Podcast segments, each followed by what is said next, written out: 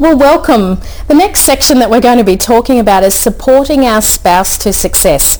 And you know, it's it's been really interesting this last couple of months. Um, I've been filming three different e-coaching programs overlapping each other. I don't really have too much of a clear um, picture moving ahead with the filming as to when each section will be filmed uh, because that's managed by somebody else. They just tell me this is what we're, we're turning up to do and I, I sort of get a, a three week in advance snap peek of what I'm going to be doing. And, and when I was sent through these topics, I had a good old laugh. I'll tell you why is that um, for me, my husband has, uh, has just been completing probably one of the most challenging um, certifications that he's ever done.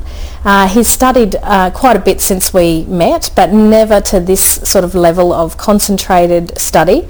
And so when uh, the topic was uh, supporting your spouse to success, I had a good old belly laugh because had I had to uh, record that probably 10 days ago, I think it would have been impossible. Um, it was very, very challenging. And so I really want to talk today from, from a place of empathy, from sympathy um, for any spouse that's there that has sort of put themselves out of their comfort zone in order to get the family to move to the next level.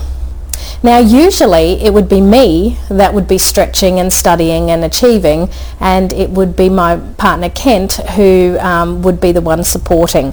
And so for us to flip roles has been absolutely fascinating because um, I guess we'd always taken for granted what the other person naturally did and so this way we got to experience what it was like to, um, to have that role reversal. And I encourage that you do that at some stage in your business career um, because it's really um, helped me appreciate him a lot more and certainly um, made me understand just how much you have to step up when you're when you're managing the home environment and um, not trying to burden that other person but secretly quite exhausted um, because there's there's not a lot of breaks you know there's so many things to be done so um, so as I said I mean this is a really interesting topic because I'll be coming at it from a different angle than what I would have imagined when I wrote the original program. So the first observation that, uh, that I would say is they're no fun anymore. Okay, so that's the topic that we're going to look at. They're just no fun anymore. So we're used to having this person that we might have met originally um, and were attracted to uh, for all of the right reasons. And then we get into business and then business gets challenging and then we try to stretch and expand and, and go for different targets or different goals. And all of a sudden the focus goes off the fun and the spontaneity. And you know the relationship has to become quite structured especially if you have uh, family and uh, children and other team members. Um, and it can suck the enthusiasm out of each of the people. And I think we all get to a point where we start to question whether or not you know, this is the whole meaning. Is this what we got into this deal for? And certainly I think that's very normal. The first thing to acknowledge is that, you know, sometimes you have to actually schedule in a bit of downtime, a bit of fun. And so work to some short, sharp uh, deadlines in a week so that you do give yourselves a couple of hours every single week where you can go back to that couple time, you know, where you can actually have a dinner or an afternoon tea or a lunch or, or just some time where you catch a glimpse of that person um, back in their, in their natural environment as such. And really the best advice that I can give you here is to really talk it through. Um, we went through a period about 10 days ago where um, there was, I guess the energy that we were using was more sarcastic and um, usually I find sarcasm quite funny. Um, I've never really been a person to get too um, pedantic about humour and how it's used, but I have to say that um, this sarcasm that was coming out was at a whole different um, vibration was would be how I'd describe it because because I was on the receiving end of it and I was already out of my comfort zone and doing as much as I could to support somebody that um, when a couple of little snide remarks came my way it actually ended up magnifying in my mind um, to the point where I really started to um, um, have that sarcastic thought going round and round my mind and justifying why it was that I was the way I was. Okay, so um, I, th- I would like to challenge you as well to have a think about how you speak to your spouse And when you're stressed, what is the natural uh, tonality that you use, what's the what is the type of um, talking that comes out when you're under pressure. Um, because I think that when you're supporting somebody who is under pressure, we need to give them quite a bit of slack. And that was certainly our intention when we started a conversation with a little bit of sarcasm. But what I found was that it actually hit um, hit at a level for me that cut right quite quick deeply to the bone, and we had to address it and acknowledge what was happening. And, you know, from that conversation, we just decided that, you know, people may be laughing, but they don't really think it's funny. Okay, and that I, I've heard that before from a mentor about sarcasm. And, um, and I'd have to agree, I'd never been on the receiving end um, quite so clearly to understand what that message was. And so, you know, what I found was that you know, the funniness of, of somebody, the, the humour disappeared as soon as the pressure was on in the relationship. And so, you know, there's that feeling then of um, being, you know, just that, that person that's turning into um, ne- the negative one um, or, you know, someone who is always picking up um, yeah, pretty much the, the negative tone. And for me, when I'm not having fun with what I'm doing, then I don't want to do it. And so for 10 days, we kind of danced around playing a little bit of a game of anger, a little bit of a game of resentment, a little bit of a game of um, lose-lose. And, um, and I think that, you know, once again, in, in every relationship, there's, there comes a time when you will be challenged to the next level. And so, you know, what I really want to um, address at this session is who is supporting whom and how are you supporting each other?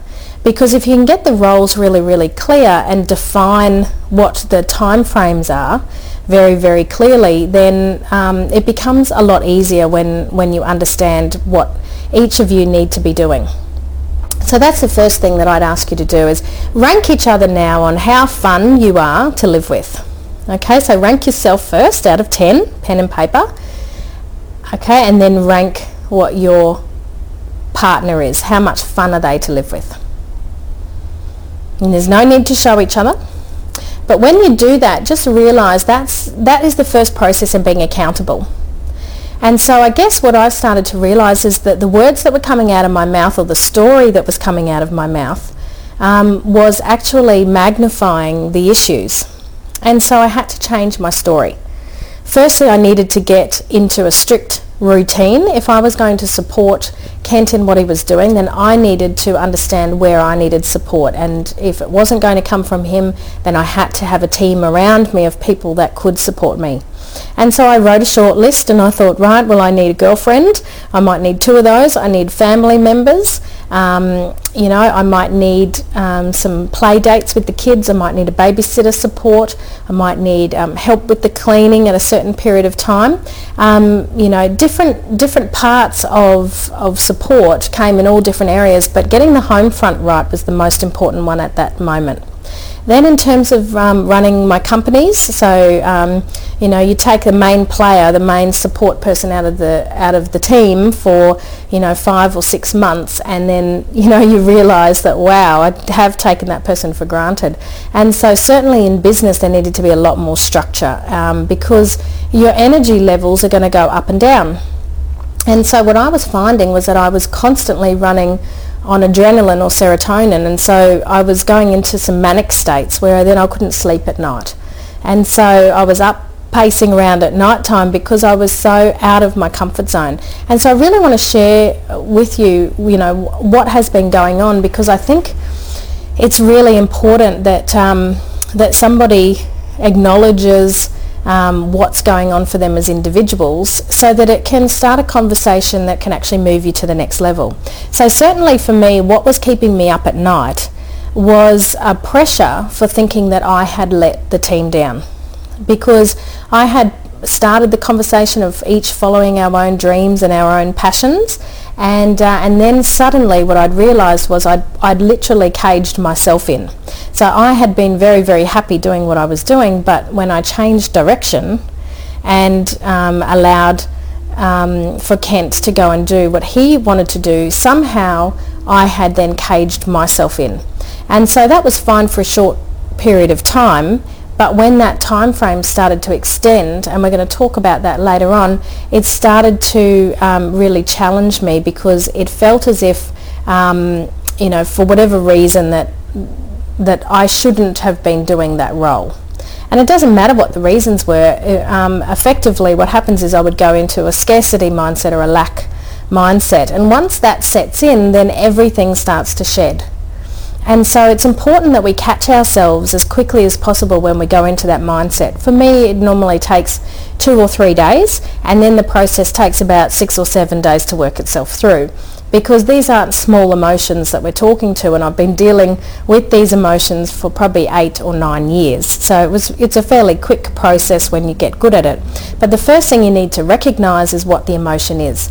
And for me, it was certainly resentment, um, jealousy, anger, stress, exhaustion, tiredness, um, financial pressure.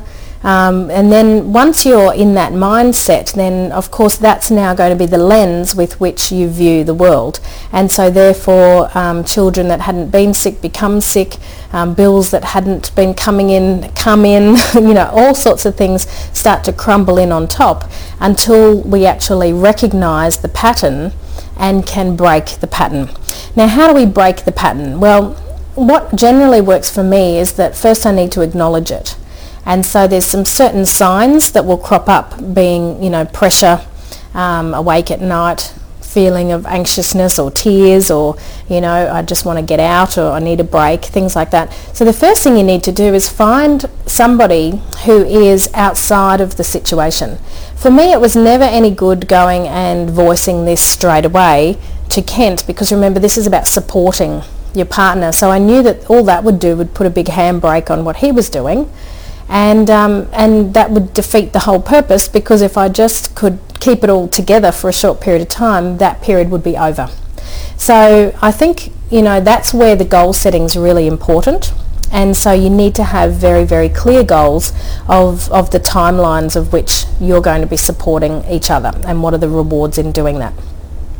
So for me, I have a, a group of people that, uh, that work with me as coaches, as um, health professionals, chiropractors, kinesiologists, other um, you know, mentors um, that I've picked up along the way. And generally what I'll find is by scrolling through my phone, I'll get a feeling for, well, who is it that I need right now? Who do I need to go and have a cup of tea with? Who do I need to go and blow off steam with? And so part of that supporting the spouse, it's important that I could find somebody that was aligned with where I was and so I could get some helpful advice because the purpose of going and talking to someone isn't um, you know to go and have a good old gossip and, and make it even worse the idea is to go and seek some advice or some counsel from somebody who's walked that path and so, you know, this is very much about when we have an alignment as a couple and we're recognizing that we're no fun or that our partner's no fun, remember they are, are just them and you're the only one that you can control. And so it's all about your experience. And so if you can continue just to be able to create every single day a better experience and understand by taking ownership in what your experience is that you're going to be able to get back on that path and you know have as much fun whether or not they're doing anything with you or not with you. And so I guess that was the first step that I had to take after catching up with this friend was to say, look, this is my end goal. It sits with my values of, you know, of why I had been challenged or more challenged in the past and why we'd gone down this path. So I was still congruent with the the ideas or the concept of supporting my spouse into success, but I had to remind myself of, hang on a minute, why am I doing this? Once I got to the why, then I had to understand, well, what? What is really challenging me? What aspects are getting out of control? And then who could possibly help me? When is the best time to be able to get that help? And then how is that going to move ahead? How's that going to move forward? So if you take yourself through those, uh, that order of question, which is, you know, why first? Why am I doing this? Why am I supporting my spouse? What's in it for me? What is it that I'm needing exactly? All right, so it might be a bit more control. It might be three hours of quiet time. It might be a whole day on, on your own. It might be a dinner with your spouse. It might be some fun time. Like get really, really clear what it is, who it is that needs to help you. So if it's um, time out, well then, you know, what needs to happen to be able to make that happen. And then the next questions around the timing is when. When do you need this? When is appropriate? Because sometimes you can build it up so that you, you feel as if you're under so much pressure that you can't support this person. But if somebody says, okay, well, let's take the weekend off and it's Tuesday, that's enough brightness of future to get through Wednesday, Thursday and Friday. Okay, so the when doesn't necessarily need to be immediately. It could also be, okay, four weeks from now you get an entire week off well, four weeks, a whole week, right, well then that's worth digging in and, and getting it done. So this is where I think the strategy comes into um, recognising the fact that, you know, let's say for example, um, you've absolutely decided that you're going to support this person. You made that decision, you're following through on that decision. You've ranked that person as three or two out of ten in terms of how much fun are they to live with and therefore you've ranked yourself maybe two or three out of ten as well. And so how can each of you get four or five points on the funometer um, for yourself? What would have to happen without including the other person for you to get back into your flow of enjoyment and so that you can start to set the pace on that? And, um, and I think that, you know, the first thing that that happened for me was to um, start to, to get back into my rituals or my routines of what it was that I enjoyed and getting very, very strict um, around those routines. And so going back to the habits of a default diary and setting a schedule for, you know, every different aspect of what I needed to do in the support role in business and also in, in home life. And as soon as that structure came back in and I knew when my free time was, and that was on a daily basis, then I would use that free time quite selfishly to top myself up.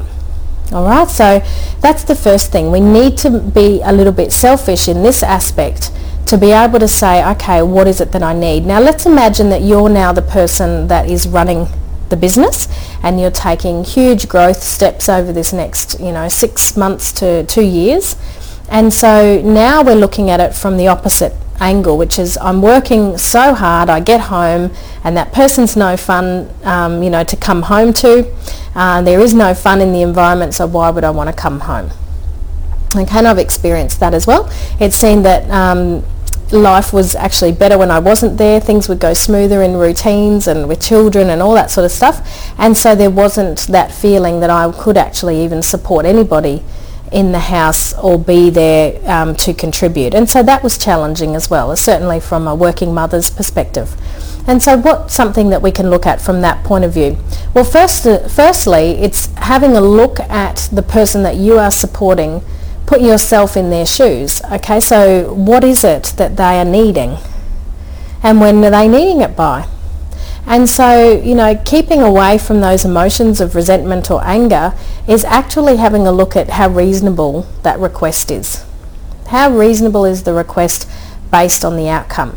And for me, what I used to do was I would um, have a very simple equation, which is anything that was contributed was better than nothing that was contributed. Okay, so I used to play scenarios out in my mind, which was if I had to live all on my own and do everything, then it would be great if anybody came and did anything. So therefore, I need to appreciate the person that I'm living with whenever they do anything. And I don't know if that um, sort of rings a bell for you, but um, I've shared that with a lot of clients and it, and it really does make a, a, lot of sense when you look at it from that point of view. So instead of starting um, from 100% and working backwards to your ideal, you start from 0% and you start to work up to say, well, okay, this is what I would have if I was all alone, 0% contribution. And this is actually the good parts. This is what I love about the support that I'm getting currently and it might start as simple as well you know they're there to um, put the bin out. Uh, they're there to talk to at the end of the day. There's somebody there to be able to um, pop down the shop and and get two litres of milk. You know really really basic things. And I think that when when we are a couple you know and there's a lot of emotion that's cropping up then the first person that is available to, um, to attack is going to be the person who knows us the best because there's the least amount of walls that we erect for that person. So therefore, a perfect stranger would usually encounter better behaviour and more fun if they ran into us than the person that we've chosen to live with. And so that's the next concept that I want you to start thinking about is if um, you were living in an environment such as you are right now and there was a stranger that had come to live with you, would you actually up your level of behaviour? Would you increase your manners? Would you tidy up more? What would actually change if you had a mother-in-law come and stay or a mother to come and stay? What if you had a guest, somebody that you went to high school with? How would your behaviour shift? And so certainly, you know, the question that you need to be looking at when you look at that scenario just for yourself is if that's how you would shift if there was, you know, a stranger in your house. And I noticed this when we had a full-time domestic PA. We had somebody come in and, and pretty much do whatever we didn't feel like doing for the day, whether that was cleaning or, you know, looking after the kids or shopping or cooking or washing up or, you know, bath time or whatever it was. We just had somebody there for a, a seven-month period when it was very, very stressful with two little babies. And um, we realised that when um, she was there, we were nicer to each other. we found that we um, contributed more. We found that the energy was very relaxed with the children because there was three adults and two small children. So it changed the entire dynamic. And then as soon as um, we were back into our own environment, then those standards tended to drop again. Now it's nice to have your own space. I'm not saying that you need to have somebody, a witness there at all times, but it was just good to recognise the contrast and to realise that we had lowered our expectations of ourselves. Because our expectation when there was people there was completely different. And so, you know, in that first part of your relationship, I'm sure there was a lot more um, manners and a lot more courtesy that, that is shown to each other than what tends to happen when you've been together for 10, 15 years. And, uh, and so it's just really interesting to start to acknowledge that, that, okay, let's firstly have a look at, you know, um, where our behaviour is. In terms of the fun factor then as well, is to start to actually um, prioritise it. So we had it for a period of time. You know, Wednesday night was, you know, cordoned off in both of our diaries, and this was the night that we didn't book out for anybody else. That was our night that we'd have together, date night. Okay, so and we put together. We were absolutely um, investing all of our um, income in learning at that stage, education and business, and so we had a whole bunch of ideas that were under ten dollars put into a, a, box and you could pull it out and, and, then that's what you'd go and do. Now um, that's the idea. I've had lots of couples um, that do that and they only need to do it a couple of times just to get into the rhythm of, of realising, wow, it's very deliberate. But if you um, actually plan something so that you know on Wednesday morning what are you doing on Wednesday night, um, you'll find that it actually um, increases the energy for that entire day. And you know, what do they call Wednesday's hump day? So halfway through the week, so you realise, okay, it's Wednesday, and then we've got Wednesday night planned. Then we just got to get through Thursday, and then it's Friday, and um, you know, the bulk of the work has been done. So I think that you know, it gets you into a rhythm of making sure that there is a pocket of fun that is injected into the week, um, something that's a little bit different perhaps, um, and you have that variety there as well. So I think that um, you know when you're supporting your spouse to success, there there's really your major things to consider, which which comes back to that why. Okay, so why why is it that it's, it, that it's important if we're choosing to do life together that that other person is happy? And for me, you know, it was it was pretty clear that um, I had chased a lot of my life goals um, quite selfishly because that was how I was always brought up. You know, you just if you want to do something, you just go and do it. And not everybody is like that. And so generally, I think that these people naturally marry people that um, tend to be uh, more the supportive style of behaviour. And so, you know, for me, I, I really wanted to acknowledge that, that, um, that I had achieved so much in such a short period of time um, simply because of the willingness of, of my spouse and therefore it was their turn. And that was as simple as the decision was. Why, why would I do that? Why would I, um, you know, perhaps um, swap roles? Originally it was uh, that I felt as if I'd created a, a, dream life for that person that they weren't necessarily making them any happier. And so therefore, you know, that wasn't taking us down the right path. But as this process has gone through, I think the acknowledgement that um, that has become really, really clear between the two of us is that so often we imagine that our dreams are being stolen or that we can't achieve things because we're trapped or, you know, it's just not possible. And I think as a couple you have to make these uh, decisions to be able to say, okay, well there's going to be certain periods of our life where there may be some sacrifices we're willing to make. You know, but if those sacrifices end up pushing you into an energy that is a martyrdom energy, you know, and I think that, you know, when we understand that that martyr energy is, well, I couldn't possibly do anything, I need to do this, and the tonality drops, the energy drops, and you create a bit of a void, and people then want to avoid you. And so being a martyr about supporting your spouse then um, isn't helpful. And I think that catching myself in that in that space, um, the question that we ask is, well, what's the opposite? You know, so if you're if you're not a martyr, then what are you? And so, you know, the the exact opposite of a martyr would be a saint. What does a saint do? A saint is a leader. A saint is someone who's empowered, a saint is somebody who, um, you know, decides that they're going to have follow through and expectation. And so when you're an empowered leader, um, you stay away from that victim road and you move more onto a, road of ownership. And so, you know, that was certainly the big transition that I needed to have was start to look at what um, what patterns were coming through. And um, it made me realise that, you know, as youngest of six children, there was an energy there that was never enough. There's never enough. You know, you learn that when you're probably quite little and there's eight people trying to get the food from the middle of the table is that quick, you better grab quick because there's never enough. Um, and so certainly that energy is helpful. It makes you quite competitive. It makes you want to get out there in the marketplace and grab as much as you can as quickly as you can. But there comes a time when you need to realise that there is no competition in your life. In fact, any kind of comparison that you're doing with others is really going to rob you of joy. It's not going to help you. It's not going to help the other person.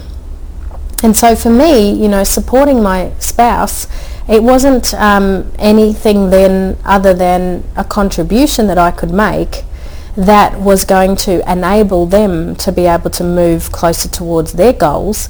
So therefore I needed to make sure that I was empowered in that decision and move myself towards you know, some other home-based goals whilst I was in that support role. And so, you know, with clarity comes power.